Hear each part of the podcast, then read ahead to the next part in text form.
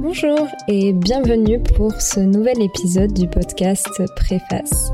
Préface est un podcast de discussion avec des auteurs et autrices de romans, de fiction, de polar, d'essais, de romans graphiques, mais aussi avec d'autres personnes qui gravitent autour de la discipline de l'écriture, comme des éditeurs et des éditrices, des critiques littéraires, des libraires. L'objectif de ce podcast est de donner la parole à ces personnes qui se cachent derrière les histoires que nous lisons, mais aussi de démystifier de rendre plus accessible la lecture et l'écriture. Les invités du podcast partagent leurs motivations, inspirations, méthodes ainsi que les défis qu'ils ont rencontrés. Dans cet épisode, je discute avec Alex Vien, jeune autrice québécoise qui a publié son premier roman, Les Pénitences, en 2022, aux éditions Le Cheval Doux. Ce premier roman, elle l'a écrit en 5 mois et au bout d'un an, il était publié. Il aborde les questions d'emprise psychologique, de contrôle et de jeu de pouvoir en s'inspirant de ce qu'elle a pu vivre dans sa famille. Elle puise beaucoup de son inspiration dans le cinéma. Elle nous parle aussi de l'importance d'atteindre la sécurité financière et des possibilités de financement. Je vous souhaite une bonne écoute.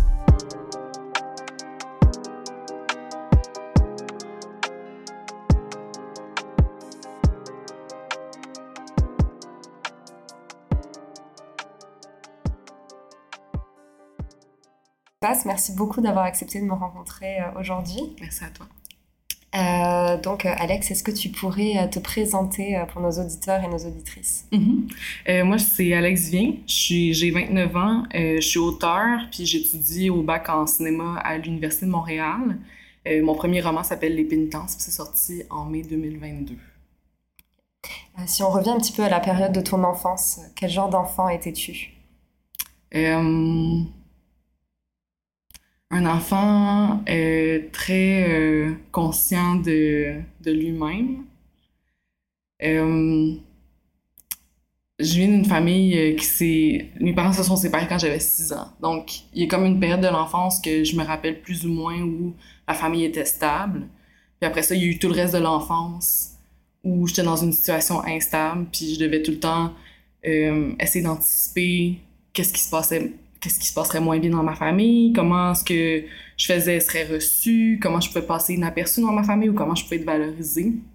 Donc, j'étais un enfant euh, qui, quand même tôt, s'est mis à se valoriser beaucoup grâce à l'écriture. Euh, c'était comme une manière que je pensais que mes parents pouvaient euh, m'estimer davantage ou, j'ai l'impression quand on vient d'une famille compliquée, il y a des enfants qui ont le réflexe euh, d'être l'enfant le moins problématique, puis que les parents ont, pas à s'en faire pour cet enfant-là. Puis moi, j'étais définitivement euh, dans cette catégorie-là. Donc, euh, j'ai découvert assez vite que mes parents avaient beaucoup d'estime pour les gens de lettres. Puis mon père, en particulier, avait une grande admiration pour les poètes québécois. j'ai trempé mes orteils dans la poésie, qui était pas très bonne, quand même très jeune. Puis ça depuis ce temps-là, ça a toujours été un peu comme mon super pouvoir qui, me valorisait aux yeux des autres. Euh, fait que c'est ça. J'étais comme un enfant aussi très influencé par la télé puis le cinéma. Puis quand je repense à l'enfance, je repense juste à moi qui reproduit comme plein de comportements que je voyais dans les films puis dans les séries télé. Puis j'essayais de me les approprier. Puis tout était tout le temps dramatique. Là, fait que c'est un peu ça mon souvenir d'enfance. Et quand tu disais que donc tu, tu écrivais, tu essayais plutôt de la poésie, t'écrivais pour toi ou est-ce que t'écrivais pour tes parents justement? Euh, J'écrivais pour moi en premier parce que beaucoup de ce que j'écrivais, en fait, je me suis rendu compte que l'écriture c'est un bon exutoire. Euh, puis beaucoup de ce que j'écrivais, c'était des choses que je cachais aussi. Euh, j'aimais pouvoir montrer des bonnes notes à l'école, j'aimais pouvoir montrer un bulletin qui rendrait mes parents fiers, mais j'écrivais des poèmes des poèmes secrets là, que je cachais entre les pages des livres dans ma bibliothèque pour qu'ils ne soient pas trouvés, qui euh, donnaient des, indices plus ou moins directs sur ce qui se passait chez moi. Euh, puis la plus grande crainte, en fait, c'était que ce soit trouvé, parce que j'ai eu des événements un peu traumatisants dans ma, dans ma jeunesse où mes parents trouvaient des journaux dans lesquels j'avais écrit des choses qui se passaient chez l'un ou l'autre des parents, ou, ou euh, des, des journaux aussi où j'essayais de de limiter ma pensée à ce que mes parents voulaient que je pense de l'autre parent ou des choses comme ça. Puis euh, j'ai toujours eu peur que ces écrits-là soient trouvés. Donc c'était toujours une manière d'écrire, mais à demi-mot, puis écrire de manière à ce que ce que je vivais ou ce que je ressentais, ce soit caché sous plusieurs couches de, de métaphores. Et tu les as encore, euh, ces poèmes? Tu les as gardés ou non, tu les as plus? Non, je les ai plus. Là, c'était sur des feuilles mobiles, puis c'était dans des vieux livres. Probablement que si euh, je feuilletais certains de mes vieux livres, peut-être que j'en trouverais. Euh, mais je pense qu'à ce jour, je les ai pas mal tous détruits, justement par la peur qu'ils soient trouvés. C'était pas bon, de toute manière.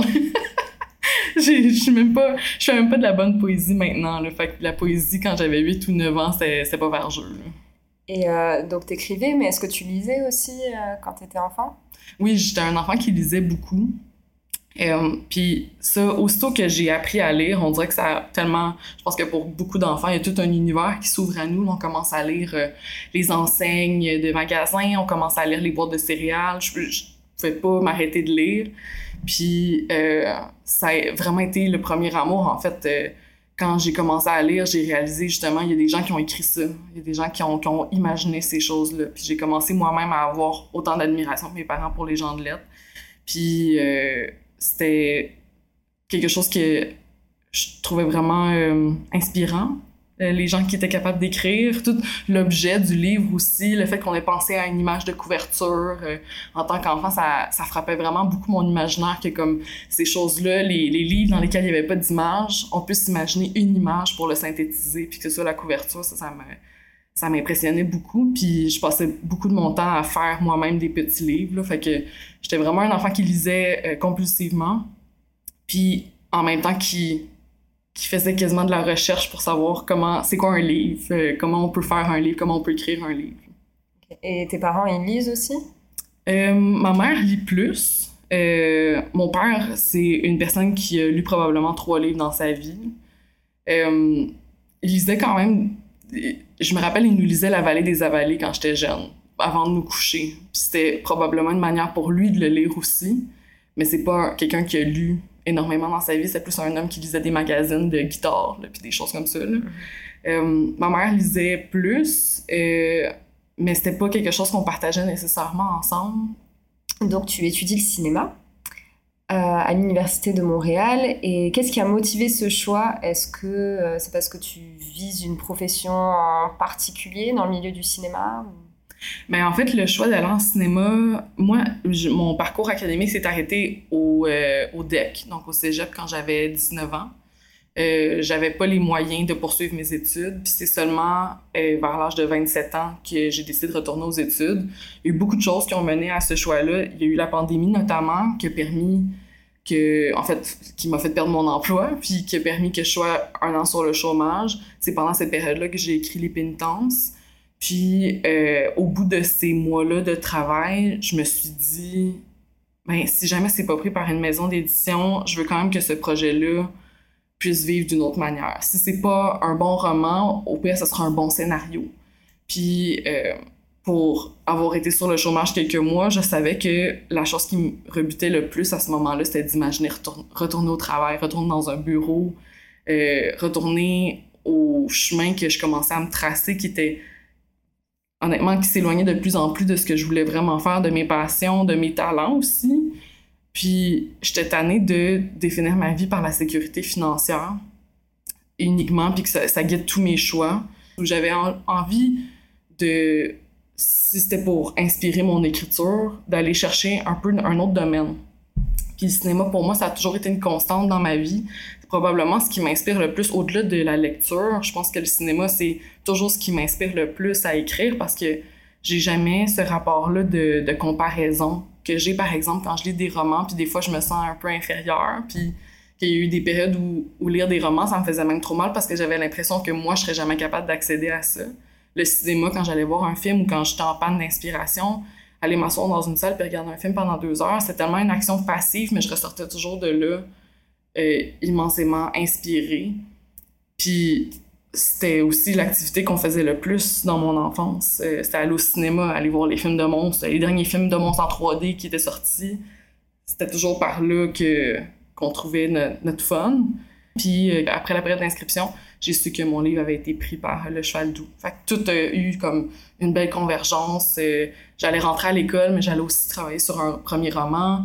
Euh, qui allait sortir l'année suivante. fait que toutes ces choses-là ont finalement comme donné un beau mélange où je suis pas directement dans le milieu, dans j'étudie pas directement dans le milieu de mon métier, mais c'est comme en périphérie, puis ça me permet de m'investir dans une passion que j'aime beaucoup, puis après ça, avoir un moyen de l'amener plus loin aussi, puis de pouvoir adapter des livres euh, qui, qui, seraient, qui intéresseraient les gens.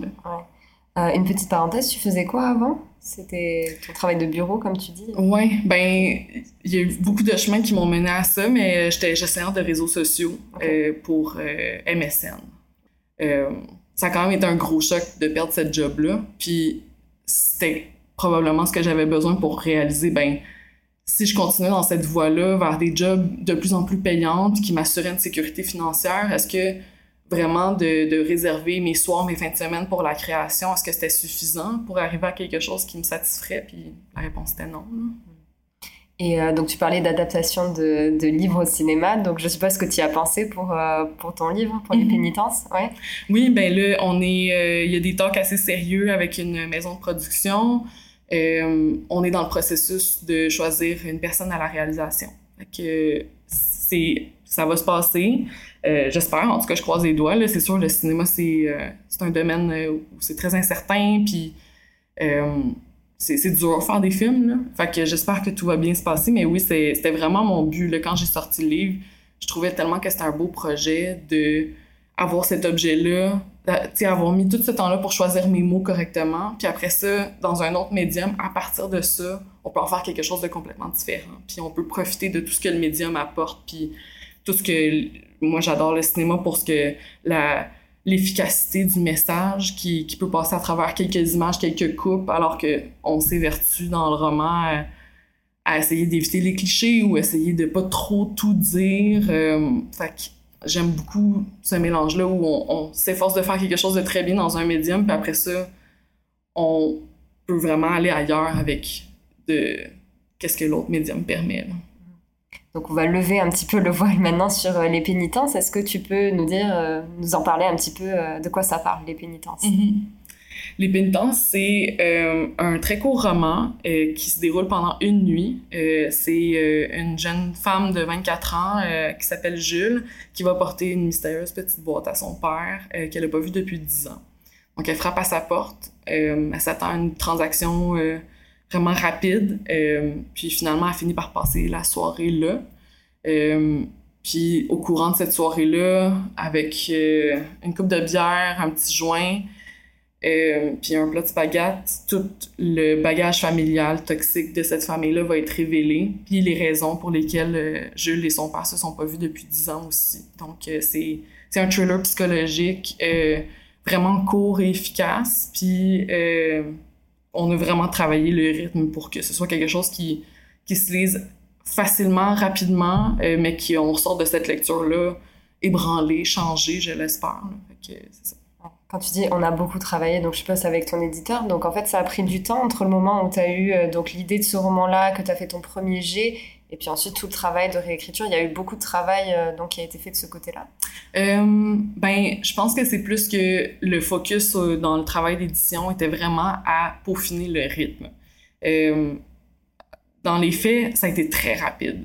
Euh, on me le dit souvent, c'était probablement l'édition la plus rapide qu'on a jamais eue parce que tout avançait bon train. Puis à chaque fois que moi aussi je faisais des modifications, là, on pouvait cocher des cases, puis on pouvait passer à la prochaine euh, étape. Euh, mais en, tout et pour tout, ça a pris peut-être. j'ai fait un quatre mois d'écriture par moi-même. après ça, un mois de révision par moi-même avant de l'envoyer dans une maison d'édition. Donc, cinq mois d'écriture. Euh, puis après ça, avec la maison d'édition, j'ai une réponse euh, en février 2021. Puis mon livre a été publié en mai 2022. Donc ça a pris euh, juste un petit peu plus qu'un an, ce qui est quand même très rapide en édition. Est-ce que ça s'inspire de personnages réels, mm-hmm. un petit peu? ben c'est un projet que j'avais commencé à écrire deux ans avant d'avoir fait la grosse écriture en 2020. C'est un projet que j'avais depuis quelques années. En fait, le nœud de cette histoire-là, vraiment euh, l'idée de que la porte se borne à l'intérieur, puis qu'il y ait comme une séquestration qui demande euh, le qui, soit sous le contrôle du père, qui accepte ou non de laisser partir sa fille. Euh, ça, c'était quelque chose que j'avais écrit euh, dix ans auparavant dans un projet de roman que je travaillais avec un professeur euh, de français au secondaire, qui était un peu comme mon mentor. Ce nœud-là de l'histoire, il m'est toujours resté en tête. Puis c'était basé sur quelque chose que j'ai réellement vécu à l'adolescence. mon frère puis moi, on était des ados de 15 et 17 ans. Ou non, en fait, je pense que j'avais... Moi, j'avais 17, puis lui avait 19 on était retourné voir notre père en pensant qu'on passerait une belle soirée. Puis souvent, quand on a une relation problématique avec un parent, on pense que en, étant un petit peu plus vieux ou en étant proche de l'âge adulte, en tout cas à 17 ans, souvent on pense qu'on est rendu des adultes. On pense qu'on peut avoir une relation mature avec un parent. Puis ça, ça a bien parti. mon père était vraiment body-body euh, avec nous. Puis euh, pizza, gros joint, euh, le fun, c'était le party. Là. Puis finalement, on avait vu au début de la soirée que mon père avait barré la porte de l'intérieur avec une clé, que c'était une serrure qu'il avait installée lui-même pour pas que ses propriétaires puissent rentrer chez lui. Euh, c'est une personne très paranoïaque. Puis c'est juste quand la soirée commençait à mal tourner que mon frère et moi on s'est regardés. Les deux, on a, il y a eu un déclic où on a compris qu'on pouvait pas sortir tant que lui décidait pas de nous laisser partir. Puis cette nuit-là, on est parti à 5 heures du matin, après s'être fait engueuler comme du poisson pourri parce que la soirée a juste mal tourné comme c'était toujours le cas. C'est comme ça finissait toujours par arriver. Donc, ce nœud-là de l'histoire, oui, il y avait du trauma, mais aussi je trouvais que narrativement, il y a quelque chose d'intéressant. Euh, puis, c'était. J'avais vraiment envie de bâtir une histoire autour de ça parce que je trouvais que c'était tellement représentatif de notre relation avec lui, du jeu de pouvoir, justement, de cette espèce de confiance-là avec qu'on qu'on donne à un parent qui finalement va en profiter pour. Euh, regagner le pouvoir, c'est comme une opportunité de contrôle.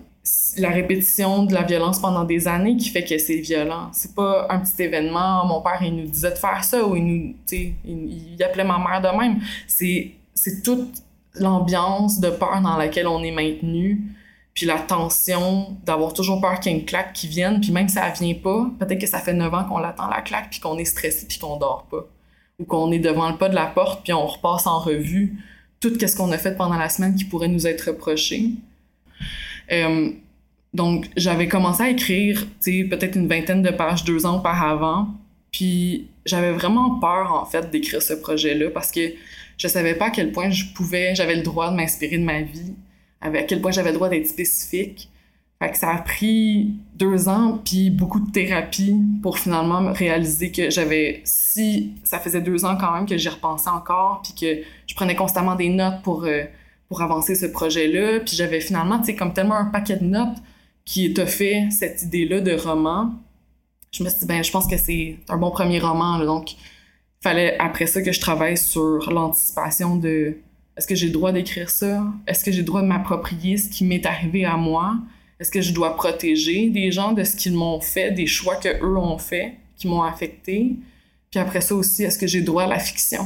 Ce qui est probablement la dernière barrière parce que des fois, on a l'impression que comme le défi est plus dans avoir le droit au réalisme ou en tout cas d'avoir le droit de piger dans sa propre vie, mais la vraie liberté, c'est quand on se permet d'infuser de, la fiction dans ce qui nous est arrivé, puis de jouer avec l'espace-temps, de jouer, de dramatiser certains événements, de les déplacer dans le temps pour passer le message plus efficacement. Puis pour moi, ça, c'était la dernière barrière. Puis c'était vraiment pendant cet automne-là d'écriture que j'ai pu euh, euh, me réapproprier mon récit puis en faire un roman. Mm-hmm. Et euh, est-ce que tu parles encore à ton père ou Non, on se parle plus. on se croise des fois. C'est sûr, j'ai un frère qui a trois enfants maintenant. les enfants, ça fait qu'on a des réunions familiales. donc, ça m'arrive de le croiser il a lu le livre. Oui, ce que j'allais dire. Comment ça a été reçu Donc, comment ça a été reçu par tes, par tes proches, par ta famille, par ton frère, par ton père par... Ça, je redoutais beaucoup la réaction autour de ça. Euh, à différentes étapes, je redoutais les réactions de chacun des membres de ma famille. Euh, puis, je pense que celle que je redoutais le plus, c'était celle de mon frère, qui finalement l'a jamais lu. Il a lu 20 pages, puis c'est juste pas un, un grand lecteur. Puis le livre, il est dédié à mon frère. Ça, ça l'a beaucoup touché mais j'ai jamais eu de nouvelles comme quoi il l'avait terminé ou que même sa, femme l'avait terminé. Là. Je ça c'est son c'est sa décision à lui de ne pas le lire. C'est correct, on a des styles de vie différents puis aussi des euh, des modes d'expression différents aussi. Euh, mon père euh, le lu, puis étrangement, sa réaction puis celle de ma mère, de qui je suis plus proche, mais avec qui c'est quand même compliqué, euh, ont été un peu similaires, dans le sens où mes deux parents, en fait, ils, ils, ont beaucoup d'admiration pour les choses qui se ramassent dans le journal, puis ils sont très attirés par l'estime populaire. Puis quand c'est des choses que je faisais par moi-même ou quand je disais, ben là, je travaille sur un roman, tu sais, ça, ça avait pas de réaction, pas d'encouragement, même c'était accueilli avec de l'inquiétude euh, par rapport au fait que je faisais rien, j'étais sur le chômage, puis je mettais beaucoup de mon temps dans quelque chose qui était pas. Euh, qui, qui avait pas une, une fin. Euh... qui était pas lucratif. Oui, c'est ça. Mm. Puis finalement, quand le livre est sorti, puis qu'il y a eu des, bons, des bonnes critiques, là, finalement, on a été fiers de moi, puis on s'est approprié cette fierté-là aussi. Euh, c'est comme compliqué, là, avoir des parents comme ça qui, de qui on n'est pas proche, mais qui, qui s'approprient nos talents comme si c'était les leurs ou un reflet de leur talent à eux. c'est un peu frustrant. C'était honnêtement pas la réaction que je m'attendais. Moi, je m'attendais à ce qu'on règle des comptes ou que quelqu'un me dise, ben là, tu dépeins ça de telle manière, moi, je suis pas d'accord. Mais je vois que mes deux parents ont décidé de se ranger du côté d'être fiers, mais aussi de. De... Peut-être de nier aussi euh, certains aspects que toi, enfin, ton ressenti à toi, la part, comme tu disais, la part de fiction, la part de réalité, ils ont peut-être aussi nié, euh, tu vois, cette part de réalité-là. Ouais, ben ça, je le vois, là, à quel point, justement, on souligne souvent la fiction. Puis, on prend les éléments qui nous arrangent pour nous, euh, pour être dépeints dans une lumière flatteuse. Ça, rendu là, moi, j'ai pas le contrôle là-dessus. Puis je sais que chaque personne va recevoir le récit d'une manière différente. Puis je l'ai pas écrit pour euh, dénoncer une personne ou dénoncer mon père ou dénoncer ma mère ou dénoncer ma famille. J'ai rien fait dans cette intention-là. Moi, j'avais vraiment un nœud narratif. Je me disais, il y a quelque chose là-dedans que moi, j'aurais aimé lire quand j'étais jeune pour comprendre qu'est-ce qui était grave chez moi. Puis j'avais envie, plus que de parler de ma situation, de parler de la violence psychologique en général. Puis j'ai juste compris que pour toucher les gens, il faut aller chercher à l'intérieur de soi quelque chose de très intime. Est-ce que euh, tu es, aussi sur les réseaux en tant que euh, grand-mère grunge, donc ça c'est ton euh, c'est ton pseudo. Et j'ai lu que tu écrivais donc des billets de blog, des articles. Est-ce que c'est des, des, des, des, thématiques comme ça que tu abordes dans, sur ces réseaux ou par écrit, donc comme tu disais, les violences psychologiques ou d'autres thématiques, d'autres choses pour lesquelles tu milites euh. mm-hmm. Mais pendant longtemps, j'écris pour des blogs féministes ou euh, euh, pour, c'est ça, des blogs, il y avait un blog plus humoristique, mais où j'avais quand même la liberté d'écrire un peu sur ce que je voulais. la santé mentale, ça a toujours fait partie des choses dont je parlais, en tout cas la mienne, ou ma difficulté à, sentir que j'étais adaptée au monde. Là. Euh, parmi les thèmes qui me sont chers, puis qui ont été dans toutes les choses que, j'ai touchées, c'était la, euh, la diversité sexuelle et de genre. Ça, ça a toujours fait partie des choses pour lesquelles je militais, puis que j'essayais d'expliquer dans mes mots aussi. Euh, les, disparités sociales, la, la, pauvreté, les enjeux aussi de pauvreté qu'on voit pas beaucoup, comment ça affecte notre alimentation, comment ça affecte notre estime de soi, comment ça affecte euh, la manière dont on s'habille, la manière, toute notre manière d'entrer dans le monde. Et, euh, et ton pseudo euh, Grand-mère Grunge, ça vient d'où? Est-ce qu'il y a une histoire derrière ce pseudo-là ou ben, il fallait juste que je me trouve un tagline quand j'écrivais pour le blog Ton petit look. il fallait comme que je trouve une manière de me décrire un peu comme pour décrire mon style, tu sais. Puis je me suis toujours définie comme j'ai comme une intensité, j'ai des tatous, puis euh, je, sac beaucoup, là, peut-être moins en ce moment, là, parce que micro, mais euh, je suis une personne, tu sais, j'ai toujours eu une petite âme punk, mais je suis aussi vraiment pantoufle, puis j'aime les vêtements stretchy puis confortables. Puis euh, j'ai toujours trouvé que c'était comme une bonne description de mon style, tu sais, que j'étais comme une matante punk ou une grand-mère grunge. fait que c'était une bonne manière de me décrire. Est-ce que euh, donc on va passer à des questions un peu plus euh, un peu plus ouvertes maintenant. Est-ce que tu as un ou plusieurs projets en ce moment, donc d'écriture ou plus personnel Donc, tu as parlé déjà de potentiellement donc, adapter ton livre euh, donc, au cinéma? Donc, ça, je pense que ça fait partie d'un de tes projets. Mais est-ce qu'il y en a, est-ce qu'il y en a d'autres? Oui, ben là, je suis en train de peaufiner une demande de subvention pour un deuxième roman. Donc, ça, c'est un projet en soi. C'est la première demande de subvention que je fais. Euh, donc, là, c'est avec l'aide de ma maison d'édition, mais aussi de mon super chouette euh, copain qui fait ça dans la vie. Euh, que je, je, révise ma demande, puis je suis dans la rédaction de ça. Donc, c'est la première étape pour placer les pions pour écrire le prochain projet. C'est intéressant quand même une demande de subvention parce que ça demande à ce qu'on on sache beaucoup de choses avant d'avoir écrit un projet où on planifie déjà la, la teneur du prochain roman. Je, je, je te coupe, mais je savais même pas qu'il y avait des possibilités de subvention en fait pour écrire. Mm -hmm. Est-ce que tu crois que c'est quelque chose de connu par les, euh, par les auteurs ou euh, c'est ben, connu Pour quelqu'un comme moi qui avait aucune connaissance dans ce milieu-là, qui arrive vraiment dans le monde de la littérature par la gauche, là, euh, pour moi je connaissais pas ça en fait. Je savais même pas qu'on pour un premier roman on peut aller chercher une demande de subvention. C'est sûr que c'est c'est quand même heavy metal, là, écrire une première demande de subvention sans avoir écrit un premier roman. Euh, mais il y a des gens qui sont plus habitués, euh, qui écrivent comme, qui font déjà plus partie du milieu littéraire qu'ils le font. Euh, des gens, par exemple, qui ont écrit longtemps pour des magazines littéraires, peut-être qu'ils ont un petit peu plus de, de, connaissances par rapport à ça, puis qui vont se lancer pour une première demande de subvention. Mais oui, au calque ou au CAC, on peut aller chercher des subventions. Puis c'est comme ça aussi que les, les artistes, les auteurs peuvent arriver à vivre de leur art. Ça, c'est pour plein de disciplines aussi artistiques. C'est pas juste la littérature. Donc, euh, c'est vraiment important d'en parler. Moi, tout le côté euh, très pratique puis économique de la littérature puis d'être auteur, j'en parle beaucoup parce que c'est quelque chose qui est vraiment méconnu. Euh, je donne des chiffres aussi, là, quand les gens me les demandent puis je trouve ça important parce que j'ai compris maintenant que pour avoir une pérennité dans ce milieu-là, il faut aller chercher des sous. Puis il faut pas passer ces occasions-là parce que sinon, c'est la création qui en prend un coup quand même parce que avoir de l'argent, c'est avoir la liberté de prendre son temps puis d'avoir le temps de créer, de libérer son l'espace dans son agenda pour créer. Puis ça, c'est super euh, précieux.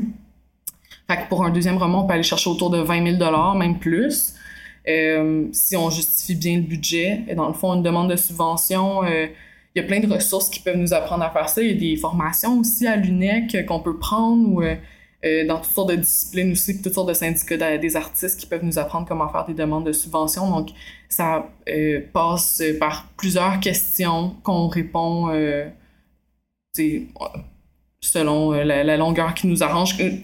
On doit décrire notre projet en premier lieu, ce qui est la plus grande partie. Après ça, décrire c'est quoi les retombées attendues sur notre carrière, euh, comment on a établi notre rémunération. Donc, toutes ces choses-là, c'est des choses que c'est important d'apprendre comment le faire. Moi, en tout cas, c'est un gros apprentissage, mais finalement, je me rends compte que du moment qu'on sait écrire, il faut juste passer par-dessus la peur d'avoir à se vendre puis d'avoir à créer un argumentaire autour de son œuvre, parce que c'est super important d'aller chercher ces sous-là. Fait que oui, tout le monde peut appliquer pour ça. Si on fait une belle demande, qu'on a un bon argumentaire, puis que on, présente une bonne idée de projet puis que le jury considère que c'est clair, net et précis, ben on peut avoir un financement pour ça. Que, okay, cool. Super intéressant. Okay. Ouais. Est-ce que tu as des recommandations littéraires? Donc euh, un livre, une bande dessinée, euh, une pièce de théâtre, peu importe, mm -hmm. ou un film même qui t'a particulièrement plu ou inspiré euh, ben là, c'est sûr, on est dans l'ère Barbie. Là, le, le, Barbie Movie, c'est le plus gros film de l'année, il faut aller voir ça. Euh, je suis vraiment fan de Greta Gerwig. En fait, euh, son adaptation de Little Women, c'est un des films qui m'a le plus inspiré puis qui m'a le plus moi-même aidé à finir mon roman. Euh, cette finale-là me donne toujours le frisson. Là. Fait que j'aime beaucoup son travail, puis je trouve ça extraordinaire, la liberté artistique qu'on qu leur a donnée pour faire ce film-là. Fait que fait que je conseille ça. Sinon, des bonnes sorties cette année, il y a des maudits bons livres qui sont sortis cette année, notamment des essais. Il y a eu Mise en forme de Michaela Nicole que j'ai adoré, qui est sorti au Cheval Doux aussi.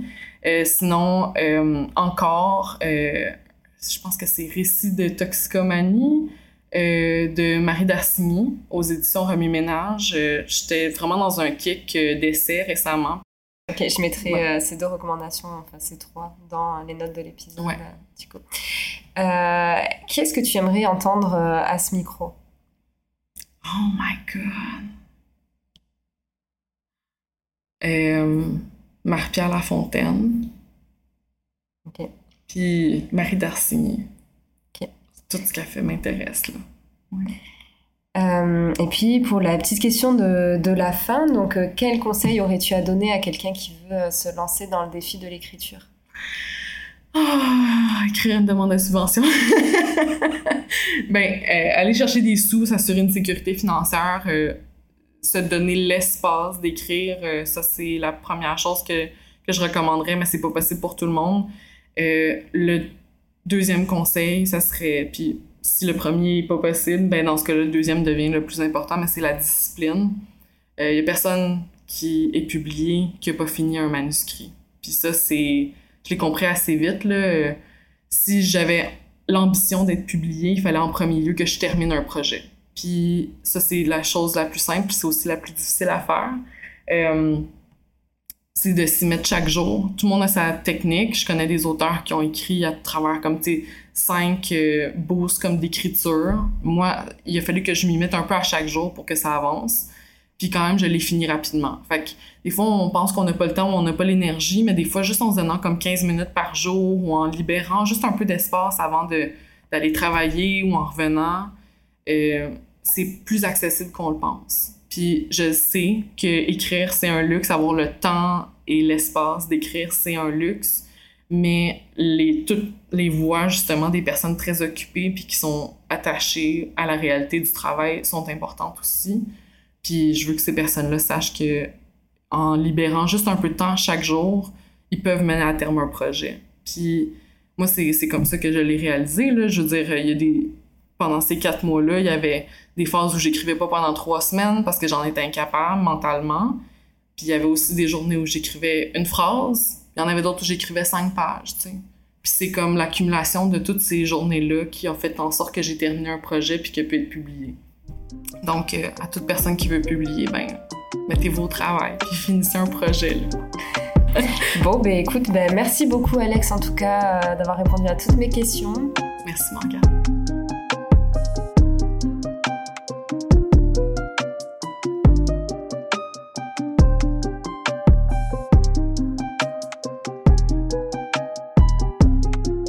Entends ce message, c'est que tu as écouté l'épisode jusqu'au bout et je t'en remercie. J'espère que celui-ci t'a plu et inspiré. N'hésite pas à partager, commenter, noter ou même à me contacter sur Facebook, Instagram ou par email. Tous les liens se trouvent en description du podcast. Je te dis à très bientôt pour un nouvel épisode.